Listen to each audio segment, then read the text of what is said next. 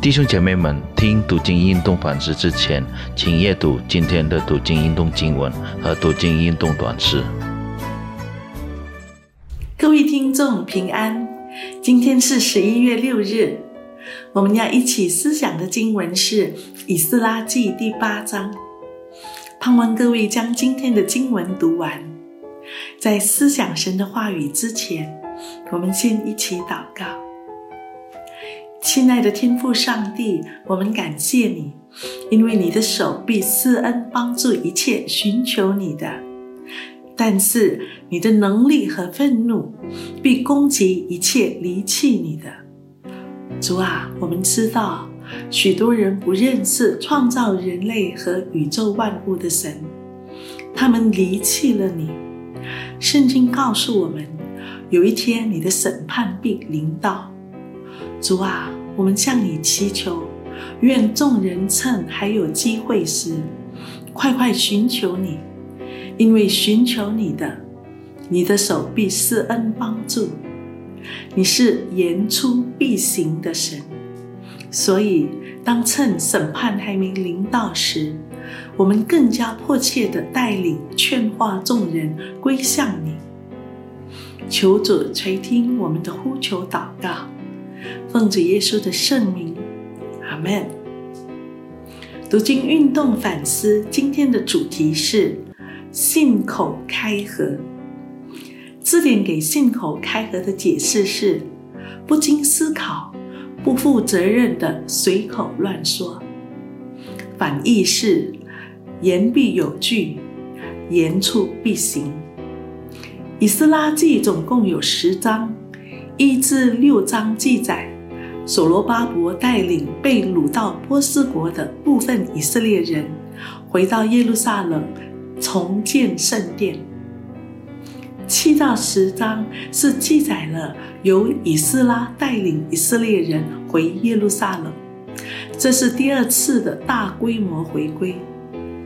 此次更重要的使命是重建神子民的属灵生命。第一次大规模的回归和第二次之间，已经是隔了八十年。重建圣殿的实体所需要的是建筑材料，如石头、木材等等；重建属灵生命所需要的是神的话语。以斯拉是文士，文士的工作是抄写、教导神的律法。他身为文士的能力是波斯王都认可的。七章十一到十二节提到，祭司以斯拉是通达耶和华诫命和赐以色列之律例的文士。亚达须西王赐给他的谕旨，上面写着说：“诸王之王亚达薛斯，答以祭司以斯拉通达天上神律法大德的文士。”云云。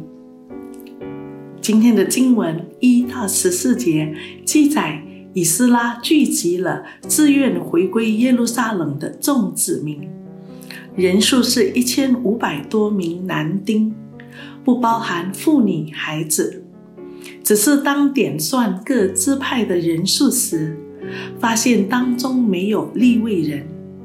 前面提到，这次的回归主要的使命是属灵生命的建造。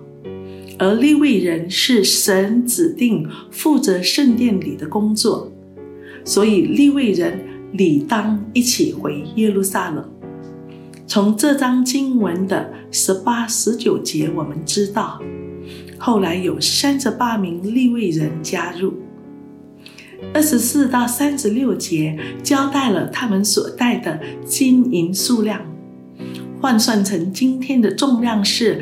银子有二十二公吨，金子三点四公吨，要走的路程是一千五百多公里，用了四个月的时间，可想而知，他们在这漫长的路程有多大的凶险。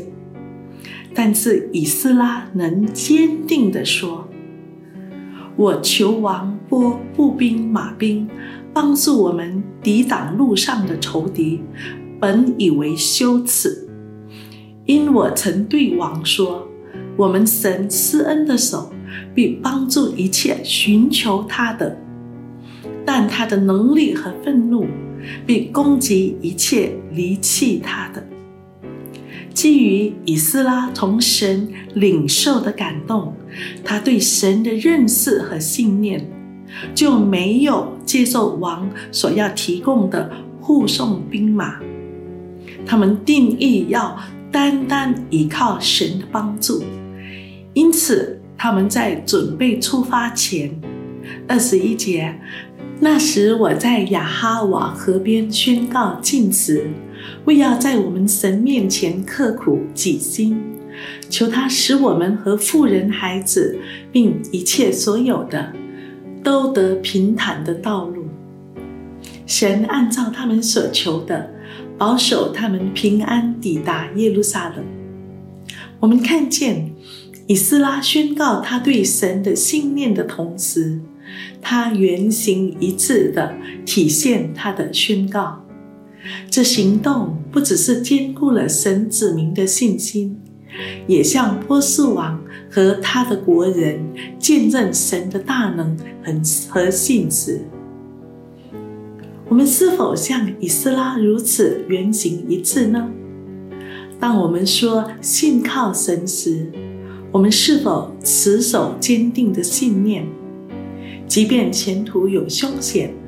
但是，一旦确认是神的旨意，我们能靠神勇敢前行。在日常生活中，我们有否信口开河的习惯，或是言必有据？也许我们认为自己没有信口开河乱说话，但是即时通讯软体发达的时代，如 WhatsApp、微信等等。转发讯息是轻而易举的事。我们有否在转发前考量讯息是否造就他人，查明它的正确性？求主帮助，让今天的经文真是深印在我们的心，使我们时刻谨慎言行。圣于神的儿女，我们要竭力追求在言行上能荣耀神。引领人看见神的荣美。我们一起祷告：天父上帝，感谢你使我们从以斯拉的身上学习言行一致的典范。我们不是靠自己的努力，而是依靠你大能手的帮助。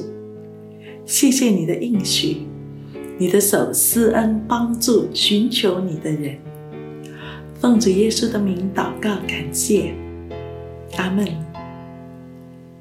各位听众，愿神祝福你们，我们下次见。